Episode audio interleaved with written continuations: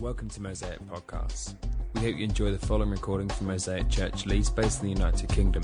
For more podcasts and information on Mosaic Church, please visit mosaic-church.org.uk. Thank you for listening. I'm going to invite Duncan and Bryony. They're going to come and read. Um, they're going to read, and then I'm going to pass straight on to Ian Collinge. Ian has been part of Mosaic for a few years, and he's actually preached quite a lot, yet not yet here. So this is his, his debut preach at Mosaic South, and we're looking forward to, to him sharing. I, I really appreciate Ian, um, kind of his, his warmth and his love and his wisdom into who we are as Mosaic. So, um, certainly once the reading is done, um, please let's give him a massive round of applause to welcome him. But Duncan and Bryony for the reading. Let's give them a round of applause.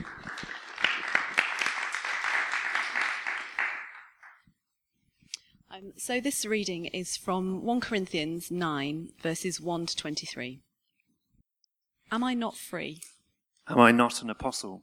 Have I not seen Jesus our Lord? Are you not the result of my work in the Lord? Even though I may not be an apostle to others, surely I am to you, for you are the seal of my apostleship in the Lord. This is my defense to those who sit in judgment on me. Don't we have the right to food and drink? Don't we have the right to take a believing wife along with us, as do the other apostles and the Lord's brothers and Cephas? Or is it only I and Barnabas who lack the right to not work for a living? Who serves as a, sh- as a soldier at his own expense? Who plants a vineyard and does not eat its grapes? Who tends a flock and does not drink the milk? Do I say this merely on human authority? Doesn't the law say the same thing? For it is written in the law of Moses. Do not muzzle an ox while it is treading out the grain. Is it about oxen that God is concerned? Surely he says this for us, doesn't he?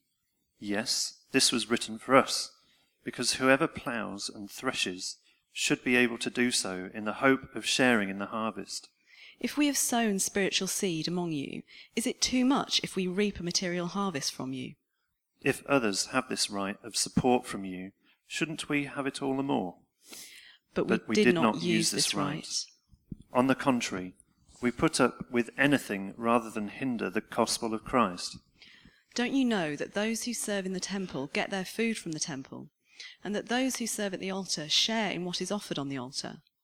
In the same way, the Lord has commanded that those who preach the gospel should receive their living from the gospel. But, I have not, used any of these rights. And I am not writing this in the hope that you will do such things for me, for I would rather die than allow anyone to, to deprive me of this boast. For when I preach the gospel, I cannot boast, since I, since I am compelled to preach. Woe to me if I do not preach the gospel. If I preach voluntarily, I have a reward. If not voluntarily, I am simply discharging the trust committed to me. What then is my reward? Just this that in preaching the gospel I may offer it free of charge. And, And so not make full use of my rights as a preacher of the gospel.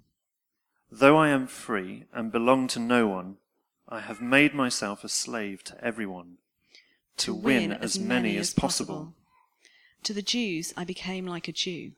to, win the Jews, To those under the law I became like one under the law. Though I myself am not under the law, so, as, to, win, those under the law. To those not having the law, I became like one not having the law, Though I am not free from God's law, but am under Christ's law. so, as to win those not having the law. To the weak I became weak. To win the weak, I have become all things to all people, so that by all possible means I might save some. I do all this for the sake of the gospel, that I may share in its blessings. Thank you so much, Bryony and Duncan, for reading that beautifully for us. I hope you like the two person approach to the reading. It, yeah. Thank you very much. Um, well, uh, Dan has already introduced me. I'm Ian, Ian Collinge. Uh, he wanted me to just say something about what we do. Helen and I are members of a missionary organization called WEC International, and uh, we served for uh, several years, quite a few years really, among the Tibetan people. Anyone heard of Tibet? Most people have. And uh, we were mainly living in a country of Nepal. And uh, church planting and seeking to bring the gospel to the Tibetan people. I just wanted to say that uh, this is really a thrilling occasion for me just to have my debut preach uh, here in this place. And I'm very grateful for you turning up as well. That's very nice on a lovely Sunday in the middle of, of August so that I get a chance to have people to share this uh, wonderful uh, passage with today. Um, I wondered about uh, calling this, uh, this talk, serving and winning. But then I thought you might get the wrong impression, because you might be thinking of, because Paul talks a lot about serving and winning. So I decided to rephrase my title and to call it the less snappy, free to serve and win people. That's the heart of what I want to talk to you about today. How we can be free in Jesus, in our lives, to serve and win people to Jesus. Uh, based really all around this key text in uh, 1 Corinthians chapter 9 and verse 19. Though I am free and belong to no man, I make myself a slave to everyone to win as many as possible. So today I want us to think about what will free us to win as many as possible for Christ. This passage is actually quite meaningful to me. And it has been for many years. We went out to the Far East to reach the Tibetan people really with this as a background. Especially the verse where he says to the Jew, I became like a Jew to win the Jews. And he speaks about the Gentiles, the non-Jewish people to whom he was preaching the same way. I became like one of them in order to win the Gentiles.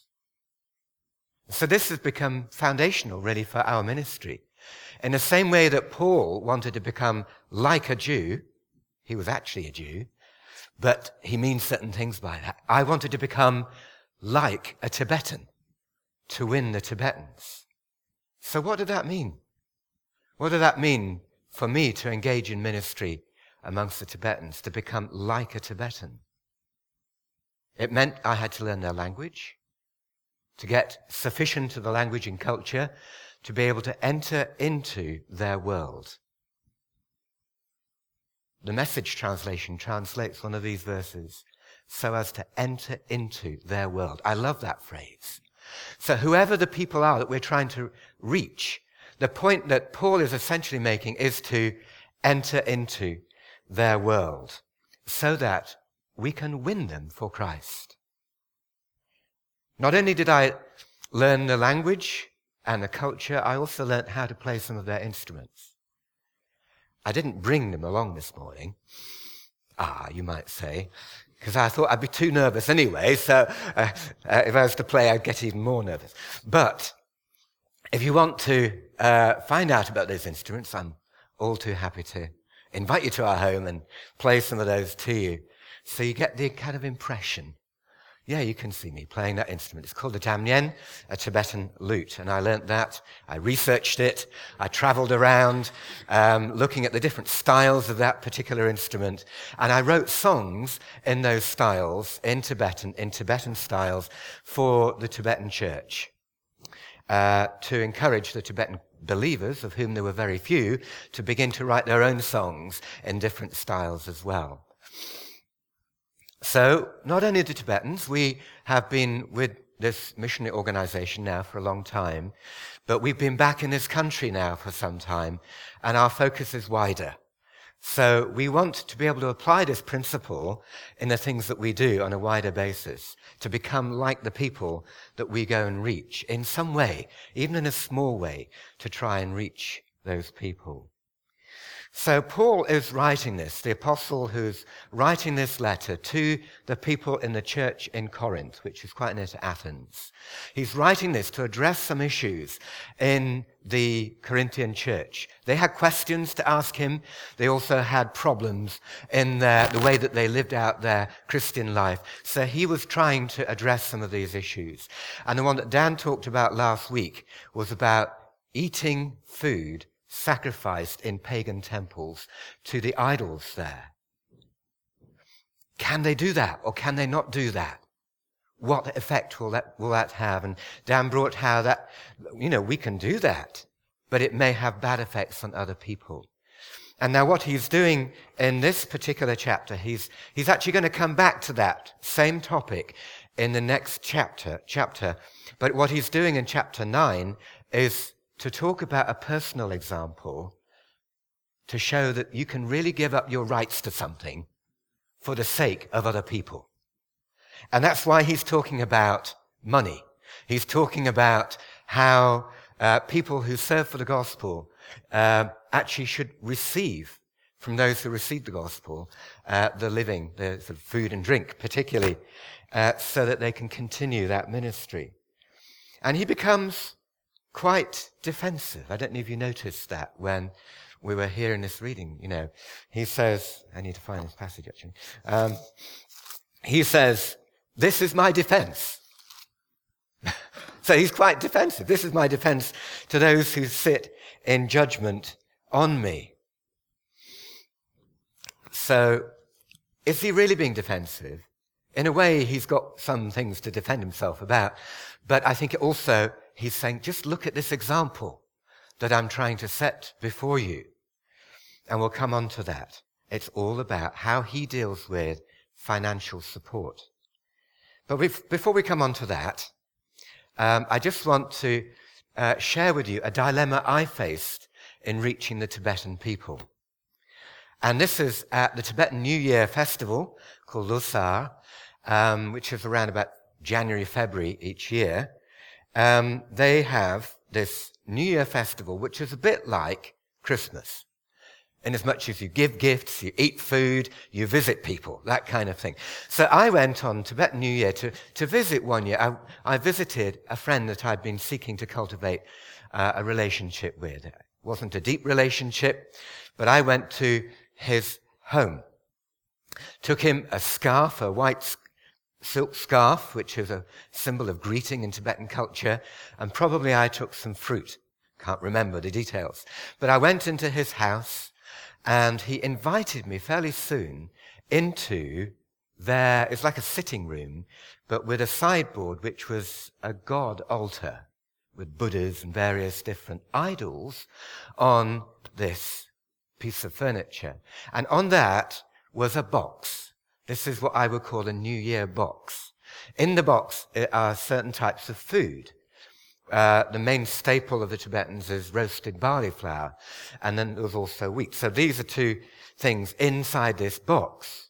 And when he offers me this box, what I'm supposed to do is I'm meant to take a pinch of it and eat it.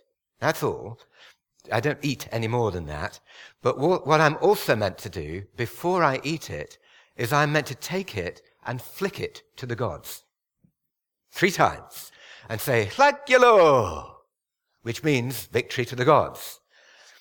And I was there with this friend thinking, what do I do? This is kind of food sacrificed to the idols in a sort of way. Me sacrificing it to the gods. Can I do this? Okay, just for half a minute, I want you to talk to your neighbor and share what you think you would have done in that situation. Okay. Um, think, just remember that. Keep that in your heads, what you would have done. I'm going to ask you that question later on. Uh, what you thought I should have done in that uh, um, moment in time, one on one with this person, um, not wanting to offend him and yet not wanting to offend Christ, not wanting to offend those that would hear about this story, uh, and so on. Um, so, how does Paul carry on with this argument? he wants to illustrate this point about rights. I had a right. I could have uh, eaten the food. I could have flicked this uh, food up in the sky three times. But what does he say about his rights? He says, I have a right to your support. He says also, I have chosen not to use this right. And the third thing is, my primary aim is to win people for Christ.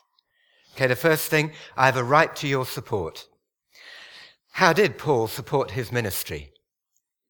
He supported his ministry primarily through working for a living, through making tents and using that as a trade to, to receive his financial support. Uh, we want to ask, why did he do that? But um, uh, there was another reason also, and another form of support, and that was he would receive support from other churches. In fact, to the Corinthians, in another letter, he writes this, When I was with you and needed something, I was not a burden to anyone, for the brothers who came from Macedonia supplied what I needed. So people from Macedonia supplied what he needed.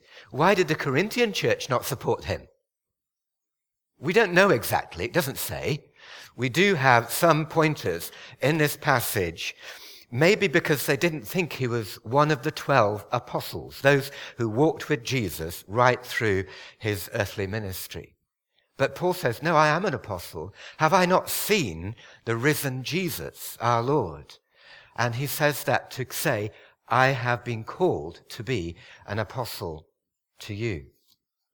The second thing is, he says, if I'm not an apostle to any other group of people, I am to you because I founded your church. So he said, I am surely an apostle to you. Maybe another reason was that he didn't actually ask for their support. He was making tents in order to support himself and sometimes to support other people in the ministry. There may have been another reason. Maybe they thought he's not got a wife. He doesn't need a lot of money. He's got his own support. And they, he raises this topic here. Am I the, and Barnabas, the only ones who must work for a living? Don't we have the right to take a believing wife along with us, as do the other apostles and the Lord's brothers and Cephas. That means the apostle Peter. So, question, should the churches support their leaders? Should the churches support their leaders, Dan? That is an important question, isn't it? What does Paul say? What does Paul say? So uh, he actually says yes, yes, and yes several times. He says, of course they should. Can't you see it from different things in ordinary life? The soldier doesn't pay for himself. The uh, farmers, they eat from the produce that they grow. That animals, even when they're, you know, working for the farmer, they're treading out the grain like the ox. They can eat whilst they're working. And he says that's not just a metaphor for oxes, oxen. It is for us too, isn't it? It's for us humans. And he says farmers expect to receive a harvest. Is it too little if we who sow in a spiritual way into your lives reap a harvest in a physical way? So he's saying from different angles, yes. It's right to uh, support those who preach the gospel to you and share Christ with you. He says not only that, but priests in the Jerusalem temple would receive their food from the offerings that came to the temple there. And perhaps also pagan background believers will be thinking of the pagan temples, or even the priests in those, those pagan temples to the gods, uh, the Greek gods. They would have been living from the food sacrificed there. But then the clincher argument of all was, uh, in the same way, he says, the Lord, that's Jesus, has commanded that those who preach the gospel should receive their living through the gospel, from the gospel. And he quotes something. It's not actually very often that you get in a letter like this a quotation or a reference to something that the Lord Jesus said. But here we have something, a reference to what he said, and he's referring to uh, a couple of places in the Gospels, the life of Jesus, where uh, Jesus says, stay there when he says, sends his disciples out on a mission task. He says, stay there in the house uh, where you are staying, eating and drinking whatever they give you, for the worker deserves his wages. The worker deserves his wages. So should we support our leaders? Yes, yes, and yes. He underlines this because he wants to get a point across. But I think we as a church, uh, you know, we need to take that as, as a reality, don't we? That uh, this is what we should do we should support our leaders. We're going to look at this a little bit more. So it's perfectly right that we take up offerings, uh, not only for projects and other people, but also for Dan and for Matt and the other leaders in Mosaic Church. You're doing all right? Okay, the second thing he says, I have rights to receive your support, but also I choose not to, re- to use that right. Why did he not? Why did he not want to receive their support? I think there are several reasons. He didn't want to be a burden to them. That comes out several times, not just in this passage, but in other places. He says, We did not use this right. On the contrary, we put up with anything rather than hinder the gospel of Christ. And in another place, uh, writing to the Thessalonians, in a place called Thessaloniki these days, he said, Nor did we eat anyone's food without paying for it. On the contrary, we worked night and day, laboring and toiling that we would not be a burden to any one of you. Maybe he was aware that about 70% or more people in the Roman Empire were slaves. That's a staggering number, isn't it? 70 or more percent of the Roman Empire were slaves. He didn't want to be a burden on these people. Many of the early Christians would have been slaves. He didn't want to be a burden to them. Secondly, he wanted to set an example um, of honest work. He said, We did this in the same Thessalonians passage because we do not uh, have the right, not because we do not have the right to such help, but in order to offer ourselves as a model for you to imitate. For even when we were with you, we gave you this rule the one who is unwilling to work shall not eat. It's a principle, isn't it? So he wanted to show the people that you needed to work. Do you need to work in order to, to eat? So that was one aspect. He wanted to model working. I think it also gave him opportunities in the workplace to meet with people that maybe he wouldn't meet with in other ways. He would be able to work with artisans and tradespeople, not just with the intellectuals who go to places to hear an orator, but uh, he would be able to just share the gospel on a daily basis as was making and selling tents and whatever that means in that trade so he can influence people. I think also he has a real sense of calling and that this is an entrustment from Jesus to him. That he's been entrusted with the gospel to share it and he doesn't want it to become, uh, what's the word, M- sort of influenced by monetary gain. He doesn't want to be under the paymaster of other people, almost. He wants just to be accountable to Christ. Does that make sense?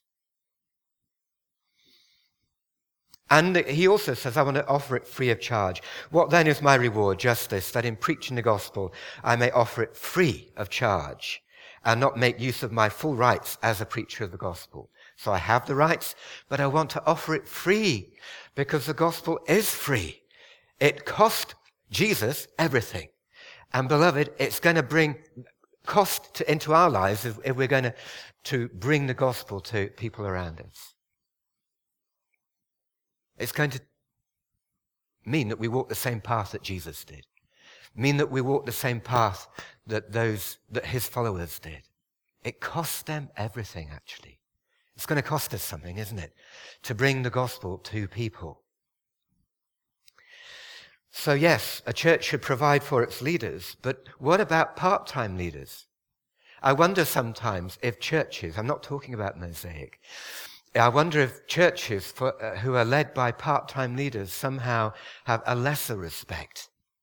Or if they have full-time and part-time leaders, where there's a lesser respect for part-time leaders who are supporting themselves through their own work. But actually he's saying no. And there's an implication here that we should give full respect to everyone who's leaders, who is a leader over us, whether they're full-time or part-time. It's also got relevance to sending people to reach people of other nations, like Stephen Lian in Dublin. It's got implications. He's working, isn't it? He's working full time in order to support himself there. Uh, there's kind of three ways for missionaries to, to be supported. One is the church supports them fully. And that's what people like Peter and other apostles uh, did. They were fully supported by the churches. Paul, on the other hand, was part-time supported by the other churches, and part-time he supported himself. And then there are other people who are engaged in work full-time who are nevertheless messengers of the gospel. Someone like um, Aquila and Priscilla, whom, who Paul worked with in making tents. They were full-time tent makers. He did it uh, for raising support, and that was the only reason he then had time for preaching the gospel. So there are different ways, and there are different advantages for each one of those approaches. We have people in our organization who are uh, in each one of those categories. I have a little bit of income from teaching in colleges. Otherwise, I don't have a salary. Everyone in our organization comes into it with the understanding we get no salary. WEC International does not pay me. We are looking to the Lord for every penny that comes into our bank accounts. And some of that, a little bit, comes in through my teaching. Uh, so the main point really that he's moving to is why is he doing this? Why is he saying, I have a right, but I don't use it? He's saying, my main point is not to be a burden, but I want to win people for Christ. Though I am free, he says, uh, to know, I'm, and belong to no one, I make myself a slave. Now just think back into the era where they had slaves around them all the time. What, did, what would that sound like in their ears? I make myself a slave. That, were, that meant that he had to give up some things. It meant that he had to take up some things, had to do things which were outside of his comfort zone. Things which were not easy to do. He writes in places that he received beatings and punishments for the sake of the gospel, that he was shipwrecked, that um, he was uh, imprisoned several times, that he was hungry a lot of the time. He could have made a lot of money, but he chose not to he chose to lay aside any rights and privileges he had in order to win people for Christ. I am staggered by Paul. How much does it take to win the world for Jesus? He wants to win them to Christ. He wants to save them from the consequences of not believing in Christ of being separated from God for all eternity. He says the wages of sin is death. But, hallelujah, the free gift of God is eternal life in Christ Jesus our Lord. And he says, I identified with the Jews. I became like a Jew. Even though he'd kind of gone beyond that, there were times when he actually took on a vow. And he shaved his hair and went into the temple and did certain purification rites He did Jewish religious practices, which as a Christian he did not have to do. But why did he do it? He did it to identify with the Jewish people. Uh, he also wanted to identify it with the Gentiles. So as a Jew, he would probably be eating pork quite a lot because he would be hosted by people who would serve pork. What does that sound like for a Jew? They don't eat pork. It's not kosher. And for the sake of Jews, for the sake of Muslims, maybe we need to think about what we eat and what we will not eat for the sake of winning them for Jesus. And also it would have included food sacrificed to idols. All right, what do you think I should have done?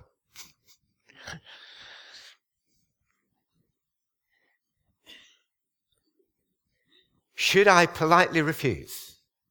Meh, meh, meh. No, no, no. It's okay. It's fine. You know, I'm a, believer in Jesus. Do you mind if I don't?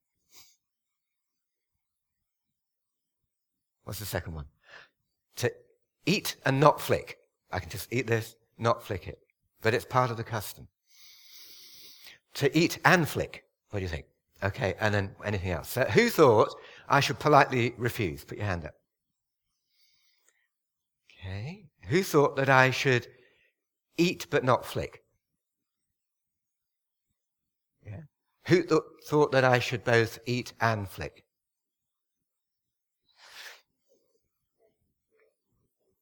You could say something. Yes. Yes. Yeah. What, yeah, that's a good idea. What, what did you think? You didn't come up with anything more. Yeah. mm. Yes. Very good, very good. I mean, I was put on the spot, wasn't I? totally. I've been in situations where there were other people and I didn't have to make the choice. You know, Tibetan Christian was there and said, no, no, no, no, it's fine, we're Christians. So do do the same thing or not. In the end, because it was a one-on-one thing and my relationship was not very established with this guy, what I said was, would you mind? I, I I'm a Christian. If I offered this to the Father, Son, and Holy Spirit, God the Father, God the Son, and God the Holy Spirit. He said, no, that's, that's okay. I could tell he wasn't very comfortable with it. With it. but afterwards, I said to the, the bunch of uh, Tibetan guys who were discipling at the time, I said, did I, did I do the right thing? And he, they all said, yes, I did the right thing. So I didn't know whether that was, you know. Anyway, so that was how I resolved it. But those are the sort of things that uh, you might face when you're reaching people of other religions. In Oldham, when we were church planting in Oldham, we had a Hindu temple across the way uh, from where we used to meet. And there was um, a tragedy, I think it was uh, an earthquake in Gujarat a few years ago, so you may remember. And we wanted to give some money to that as a church. Should we give it to another charity or should we give it to this, this Hindu group who uh, we, we went in, we had a chat with the, the leader of this community, uh, you know, two elders of us, and we went in, and he showed us all their huge Hindu gods in this building. Should we give it to them? What do you think we should have done? Or should we give it to another charity to dispense? It's for relief. We gave it to them because we wanted to build a relationship with this, this temple group. Um, so we do face these, temp- these um, dilemmas even here in this country. Uh, one of our uh, workers uh, used to work in the Arab world. He speaks Arabic, returned to New Zealand, his home country, and was then a leader in the mission. And he found that he was sitting behind a desk, not sharing the gospel with people, leading the mission. So he's a bit frustrated with this. So he found that there was a mosque not too far away, and he used to go to Friday prayers in the mosque as many Fridays as he could. Don't know how you feel about that. But he would listen to the sermon. He would sit there with these people. Um, I don't know how he'd do the prayers, but afterwards he would uh, have opportunity to talk with them. And of course, there are topical things that can come up. And he wasn't always talking in Arabic. I think my point is we don't have to have the language here. Sometimes, you know, these people sp- spoke English. So he could. So what are the things that we might need to give up? And what are the things that we might, might need to take on if we're going to win people for Christ? Paul wanted to identify with the weak. He wanted to identify with each person. He said he became a slave to all. That meant that he gave up rights and he also took on some new habits uh, in order to identify with people. In the 18th century, there was a band of missionaries called the Moravians. And some of them went off to the Caribbean area. And some of them worked all day long from morning to night with the slaves in the plantations in order to reach the slaves. Wow. They gave up a few comforts. So we may want to give up certain things alcohol, pork to reach Muslims. Uh, we may want to live, uh, give up an affluent lifestyle. I just heard this last few days, uh, some of our interns who went to Japan this last summer, they came back with this story that there was a Japanese missionary couple who'd moved into the tsunami-stricken area. You know, there was a tsunami there a couple of years ago. And those people are still living in the aftermath of it. They're still living in the tragedy with, you know, devastation around them. And they are being housed by the government in temporary housing units, which are so small and so sort of tight to live in that you can hear your next door, door neighbor and everything that's going on. And they have four or five, the whole family in this small, small space. And this missionary couple had decided to go and live in one of these places in order to reach the people in the temporary housing units. Praise God for people like that. Our, our interns were so impressed with the commitment of this people. One of them had a back problem. You know, it wasn't easy for them to make that choice, but it was a, a choice just like Paul. I became a slave to everyone in order to win them for Christ. There's a guy in Manchester who was in our church that we were from in Manchester before we came here. He has devoted himself over the last, I don't know, 10, 15 years to reaching asylum seekers. And he has learnt about Islam. He's learnt about asylum seekers. He's learnt so much. I'm so impressed with Nigel. What he's done in order to help them. He, he actually helps the destitute, the people that have reached the end of the asylum seeking process and have nowhere to go. And there are houses provided for them.